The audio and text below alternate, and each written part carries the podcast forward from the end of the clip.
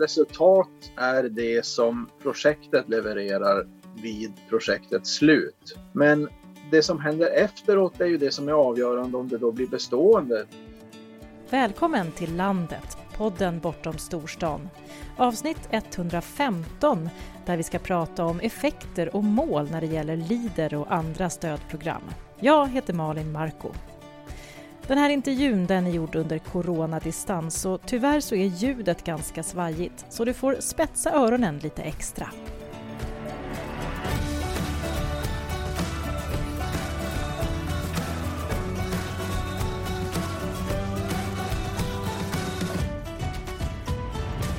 Utvärderingar visar att många projekt kan ge positiva resultat i lokala sammanhang och i ett kortsiktigt perspektiv.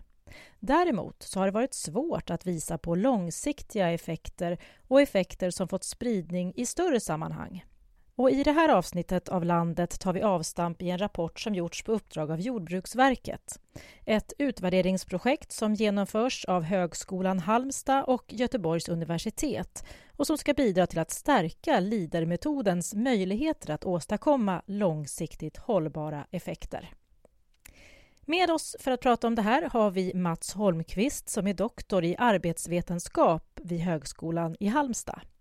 Christer Olsson, verksamhetsledare för Lider Bohuskust och gränsbygd och så Mia Ekegren, avdelningschef för studieförbundet Vuxenskolan Väst och projektägare av projektet Mat och folk. Välkomna alla tre. Mats, det är du bland annat som står bakom den rapporten som vi kommer utgå ifrån i det här avsnittet av podden och den heter Hållbara lidereffekter i teori och praktik del 2 och den kom nu i våras. Eh, det här projektet ska bidra till utveckling av tänkande och arbetssätt för att stärka lidermetoden. Och Mia, varför tycker du att det är viktigt att arbeta för att få effekter, hållbara effekter? Annars så blir det ju ganska meningslöst, tänker jag. Det är, det är ju lite snuttifierat i samhället överhuvudtaget och om man då inte tänker in vad man vill uppnå för effekter redan från början så blir ju projekten ganska tandlösa och meningslösa. Så tänker jag.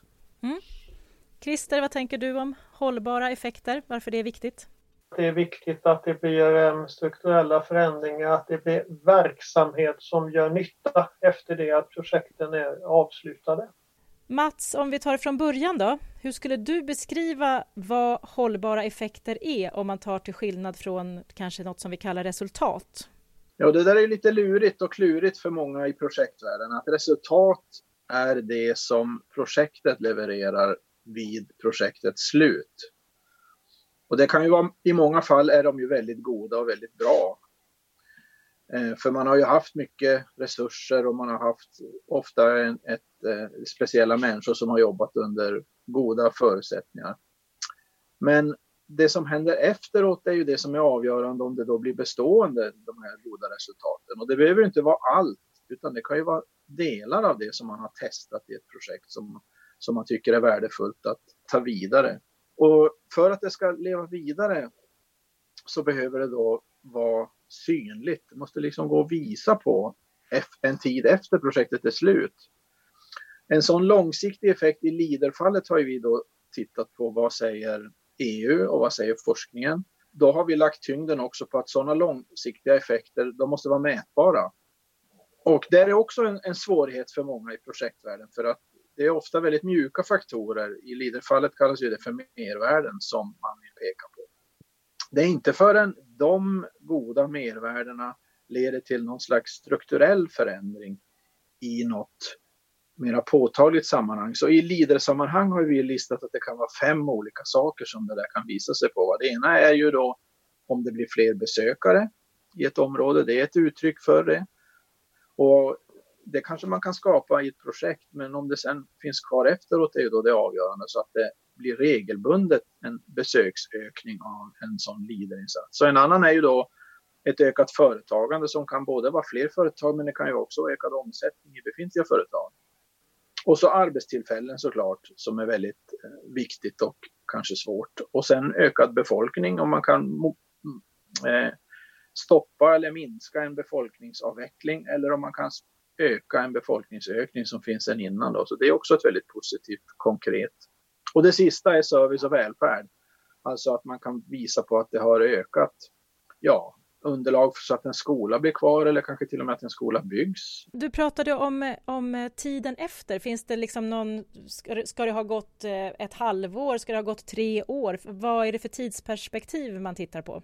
När vi forskare tittar på det så, så pratar vi om kort och lång sikt och kort sikt då, då, då pratar vi om två år som en rimlig tid. Här finns ju inget, inget exakt någonstans utan det är mera vad som är kutym. Så två år är ju en, en kortsiktig horisont för att man skulle kunna säga att det finns kvar. Och en mer långsiktig tycker vi är fem år då. Och har du ett exempel du kan berätta om? det lämnar jag över till Christer. Lider Bohuskust och gränsbygd? Vi har, och det är inte bara vårt Leaderområde utan angränsande Leaderområden, så är det väldigt många, en, en stark majoritet av alla Leaderprojekt har också verksamhet som pågår efter att projekten är avslutade. Men det går att göra, göra ännu bättre och det vi har gjort då är att vi har deltagit i, i ett arbete här med, med Halmstad högskolan, Mats och fyra andra Leaderområden och eh, jobbat med att hur ska vi få långsiktiga effekter. Och precis det som Mats redogjorde för, att det blir verksamhet, aktiviteter som är påtagligt efter att projekten är avslutade. Och det vi har gjort då är att vi har dels eh, med hjälp av lag och vi på kontoret har eh, jobbat med de här frågorna och med projekten så har vi då genomfört ett antal effektworkshop där vi just har tränat det här tänket, arbetssättet att eh, få med oss ehm, effekttänket ifrån början och till slut på projektet. Och som av en händelse så har vi en projektägare med oss Mia, du eh, är projektägare för projektet Mat och folk och har varit med på just en sån här effektworkshop. Hur upplevde du det? Jag, jag, jag, tar faktiskt en annan vända först. För så som jag tänker just det här med när man projekterar, som jag kallar det för. Att där har ju vi då, som i det här fallet ett studieförbund, en, en slags eh, vision om vad vi vill göra för avtryck. Och i där, om man då tänker in det här med effekt från början, att det är det långsiktiga, då blir det ju lättare att sen när man har skrivit sin, hur ska vi nå de här effekterna med någon slags projektform, då är det ju lättare att styra om det sen. Men jag tänker att ofta så är vi så ivriga till att skriva projektansökan från början. Så att vi inte tänker på det. Men om man backar tillbaka och tänker men vad är det vi ser runt oss i samhället och sen så vad är det för problem som vi vill lösa med, med det här projektet. Om man börjar där så blir det ju bättre redan från början. För då tänker man ju projektmål, för det är ju så som formulären eh, ofta är uppbyggda. Och så gör man sitt projekt. Och så glömmer man av det där som man hade som dröm från början. Och då var det väldigt bra att vara på eh, den, tycker jag, då, på den eh, effektmålsworkshopen och få väldigt, väldigt konkreta formulär att diskutera utifrån. Då satt vi olika personer. Det var från laggruppen i den kommunen. Det var jag, det var projektledaren och en avnämare, en samarbetsorganisation i den kommunen. Så att vi hade olika infallsvinklar. Vi såg lite grann olika på eh, vad de här olika lång och kortsiktiga skulle vara. Att det var inte så himla enkelt. Vi var ovana helt enkelt till att tänka på det sättet. Eh, och och då tänker jag att man behöver göra det först i början när man skriver projektansökan och sen drar man ju lärdom av. För projektet är ju ändå en försöksverksamhet och då måste man ju få lov att tänka om under tiden. Och där är ju inte alltid de bidragsgivarna så flexibla i det, utan man behöver tänka ut väldigt detaljerad budget från till exempel från början, vilket gör det svårt att styra om kanske under projektet. Men om man gör det här ordentligt och efter, kanske två månader före projektavslut och tänker igenom vilka avnämare, vilka är då mottagare, vem ska få det här projektresultatet i sitt knä? Så har man ju ändå möjlighet att styra om det så att det blir ett resultat eh, senare. Det är ju också enklare för projektledaren att fokusera om man har de långsiktiga målen framför sig. Sen är de ju svåra att mäta. Det tycker jag är det svåraste. Hitta de här exakta mätbara. Man sitter och hittar på. Men hur många fler företagare kan det egentligen bli? Mats, finns det något som ni som forskare har sett där hur, hur man faktiskt ser att det är just LIDER-projektet som har orsakat effekterna och inte andra aktörer? Nej, det är ju en sån väldigt svår fråga att identifiera just det, för det är så många andra faktorer som är inblandade. Där är vi nu, att vi tänker att man måste kombinera officiell statistik från SCB med en mer kvalitativ berättelse från de som är nära eh, den här verkligheten oss. Och de kan då analysera eller tolka den här statistiken åt det håll som, som är mest rimligt och mest relevant. Då. Det kanske mest intressanta ur LIDER-synpunkt är kanske inte vad varenda enstaka projekt levererar utan egentligen vad lite mer det samlade resultatet är av ett, i ett LIDER-område.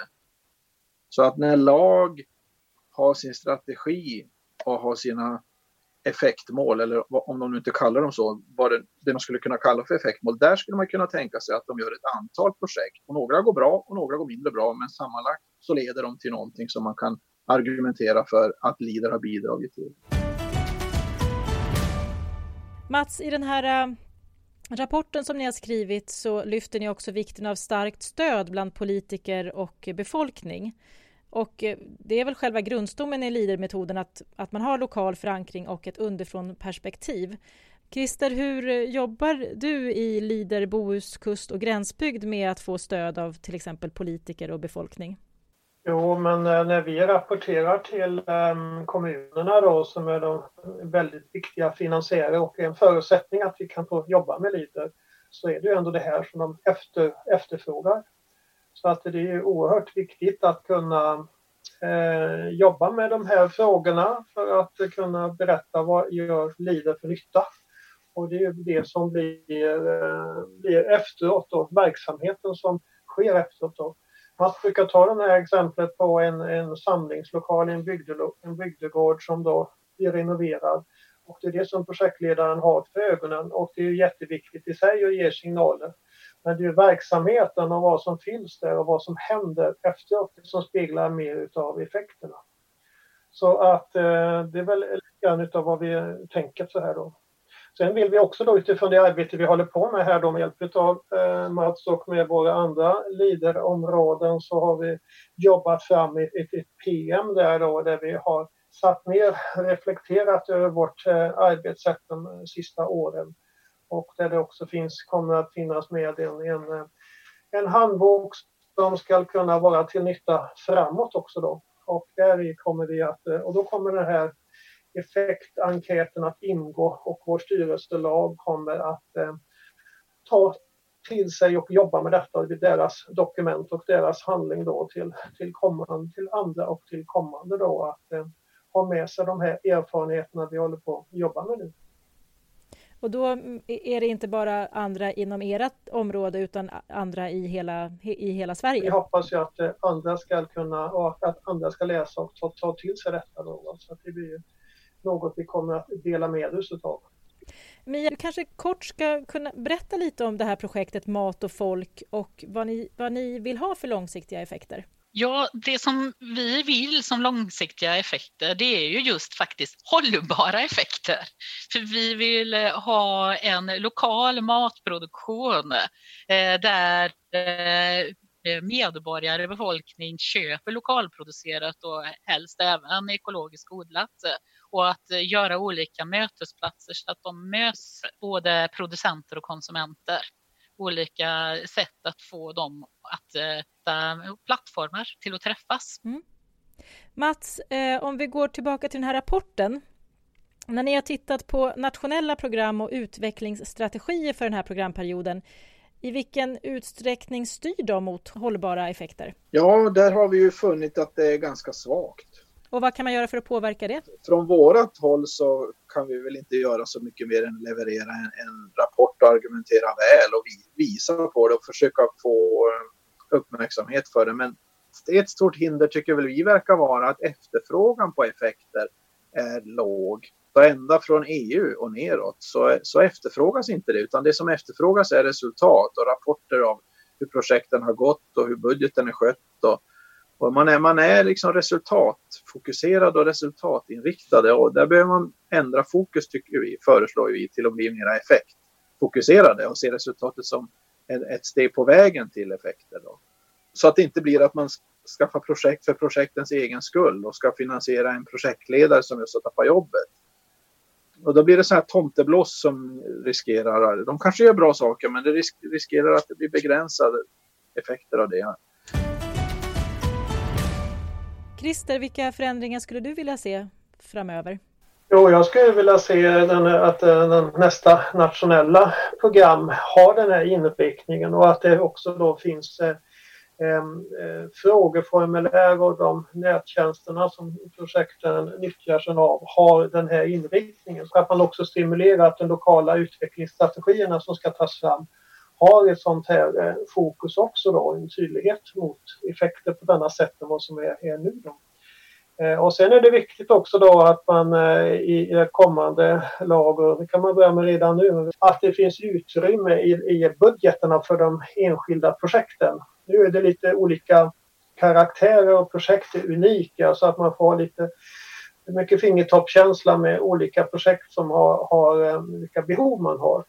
Men att det finns eh, budgetutrymme för att delta i workshops både tidsmässigt och pengamässigt så att det liksom byggs in i ansökningarna. Eh, och att då naturligtvis eh, kanslipersonalen på utvecklingskontoren, ID-kontoren har de här bitarna med sig. Och självklart också att eh, lagstyrelsen eh, andas och eh, ställer de här kraven. Det är, det är lag som tar beslut om olika projekt och ska se projekten som en, en insats i en helhet. Om vi ska avsluta skulle jag vilja be var och en av er komma med ert bästa tips till eh, aktörer, liderområden och projekt inför nästa programperiod för att man ska få mer hållbara projekt. Vad skulle du säga, Mia? Tänk igenom varför ni vill göra eh, det här projektet.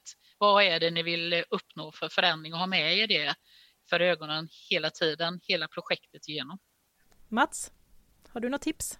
Flytta, flytta fokus från projektresultat till utvecklingseffekter, lokala utvecklingseffekter. Har du också då ett tips på hur man kan se, alltså hur man ska tänka från början för hur man ska se att man faktiskt har fått den där långsiktiga effekten? Om, om projektägarna tar sin utgångspunkt i faktiska behov i lokalsamhället, då har de ju en bra utgångspunkt. Och det tror jag att projektägarna, de flesta har varianter på detta, men man blir lite berusad av projekt. Det finns en risk att man blir berusad av det, för man får ett antal tusen lappar och göra något kul och det finns risken att man vill ha det igen. Istället för, det kan vara lite jobbigt det där med att implementera, få en kommun att ändra ett beslut eller prioritera en budget annorlunda för att man har kommit fram till något bra jag måste säga att jag tycker faktiskt att leaderkontoren och den personalen som är bryr sig om effekterna redan när vi kommer med en projektidé och hör av oss till eh, leaderkontoret så tycker jag att vi får de frågorna kring effekter.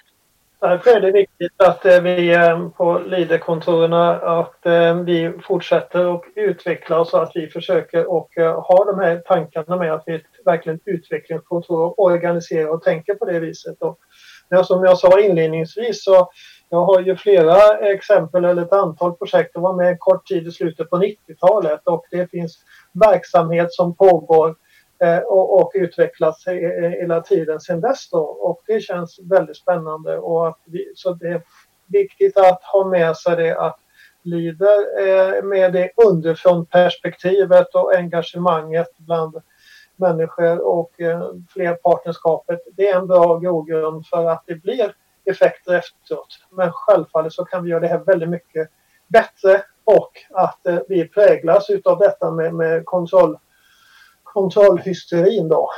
Um, så att därför så behöver vi ha olika hjärnor och olika personer med olika egenskaper balansera och vara den här krockkudden så att säga då. Tills dess att eh, Eh, det, det, det, stora maskineriet får den här inriktningen att bli en utvecklingsorganisation. Och med det så är det här avsnittet av podden Landet slut. Jag tackar Mats Holmqvist, Christer Olsson och Mia Ekegren för er medverkan. Jag heter Malin Marko. Vi hörs!